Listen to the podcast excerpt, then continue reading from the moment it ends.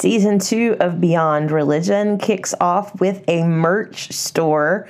You can go to elizabethlott.com slash conscious hyphen benediction or just go to elizabethlott.com and click on the benediction shop and you'll find a tote bag, a coffee mug, a sticker, and a spiral notebook that is lined. That's how I like to keep my notes. Um, and they all have a new graphic on them that says it's an ocean. It's not a cup. It's an ocean. That is one of the takeaways from season one is using that metaphor that Krista Tippett offers of religion being a cup and spirituality being a water. Um, when have we settled for too little water and been keepers of that vessel instead? So, all of the merch can remind you of this journey that we're on, going in search of that water, diving into the ocean. So, I hope you'll go to elizabethlott.com, check out the conscious benediction section. In the benediction shop, you'll find those four items. And throughout season two, I will add some more ways for you to connect with me and services that I might provide to you as well through conscious benediction.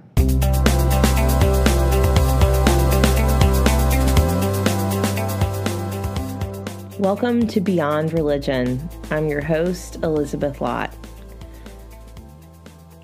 We're starting season two now. A friend asked me, What's the difference between season one and season two? And I don't know, other than it helps me to just make a commitment in, in 12 episode chunks. Maybe the difference between season one and season two is also getting a sense of where this is going. I think one of the mistakes I made, or one of the places where I underestimated what this whole thing would be is where we left off in season one of nobody gets to the place where you're searching for more expansive waters if there hasn't been some kind of catalyst to prompt you to go looking. And those catalysts are usually, if not always, uh, something traumatic, something hard, something that's difficult. So maybe in season two, we're going to explore a little bit more of that. But I also hope that we'll end up in some of the curious and expansive places. I've hesitated putting this one out. Clearly, I said it was going to be last week and it wasn't. It's just, well, you'll understand in a minute. Um, I needed the timing to be right. I'm also the kind of person that I, I love to buy a journal, I love to buy a new notebook. And often, if it's really beautiful, I can't bring myself to write on the first page or even first couple of pages because I feel this pressure to write something so wonderful and so perfect to match how beautiful the notebook is that I leave those pages blank on purpose. And I guess waiting to get started in season two has been something a little bit like that. I want it to be beautiful and I want it to be perfect. And also, I think I'm avoiding what's hard And this is a hard moment in my life, even if you've seen it coming, even if you could hear the traces of it in season one. I have not allowed myself to say these words out loud. So today, on August 6th, at the conclusion of worship in New Orleans, I am reading these words. My dear St. Charles Avenue Baptist Church, Serving as your senior pastor for the past decade has been the honor of my professional life and has transformed who I am as a person of faith. We have faced some of the best and worst life moments together, from the silliness of bounce houses in the courtyard to the bare souled honesty of the graveside. We have endured the wild debates of election seasons and have faced the complexities of injustice and inequity. I am proud of the people we have been together and the ways I was able to stand at the helm of this nearly 125 year old church. You and I both know the sentence that is coming next. It has not been easy for me to form the words, and I have fought hard against saying them out loud. The time has come for me to step down from my position as your senior pastor. As clear as the call was to both New Orleans and to you, the St. Charles Avenue Baptist Church, A new invitation of spirit has been whispering to me for some time now. A period of contemplation and discernment over the past year has made clear what I already felt but was not yet brave enough to say. I'm stepping away from traditional ministry in the institutional church. Over the next year, my career will take on a new freelance form with an increased focus on writing as well as consulting and coaching a small but important aspect of my work in the year ahead will be launching the program I have had the joy of creating through the St. Charles Center for Faith and Action. In Deed and Truth Interrogating Legacies of White Church in America has the support of large partner organizations, and I am committed to helping this program flourish in my part time role with the center. The essence of In Deed and Truth is what I have experienced in my time as your pastor and is the culmination of so many sermons preached on the radical love of God as fully revealed in Jesus the Christ. Standing in the pulpit where countless potent sermons have been preached for a century has shaped and formed me for doing justice work in more robust ways. I am eager to remain connected with the St. Charles community while also cultivating freelance work of my own as an at large pastor, writer, podcaster, and resource to churches and clergy discerning this moment in religious life. While there are finishing touches to our capital work, you stand in good stead as phase one of capital projects near their finishing point and the final disbursement of the grant from the National Fund for Sacred Places, as well as the sale of historic tax credits, will arrive soon.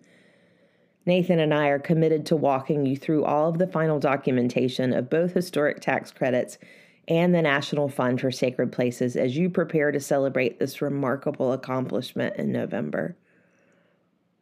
I am proud of the work we have done together and the team we have built. And while I'm sad and more than a little scared to step away, I am so confident in the leadership you already have in place with my colleague, the Reverend Dr. Mark Boswell.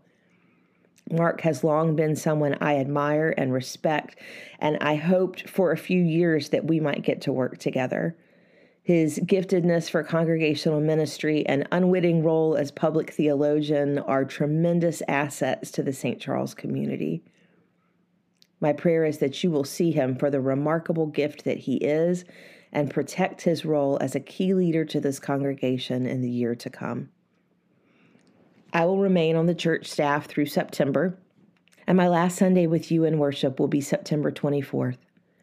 Until that Sunday, it is my hope that we will have many moments for expressing the fullness of love and gratitude that I have for you, the St. Charles Avenue Baptist Church and how much it will always mean to me that on September 15th, 2013, you took a chance on a 35 year old pastor from Virginia and invited her to move a thousand miles away to create a new world with you. For these past 10 years, I hope you and I have been people who are known for the love we have for one another and for the whole wide world. That has always been my aim and forever will be. Grace and peace Elizabeth Lott.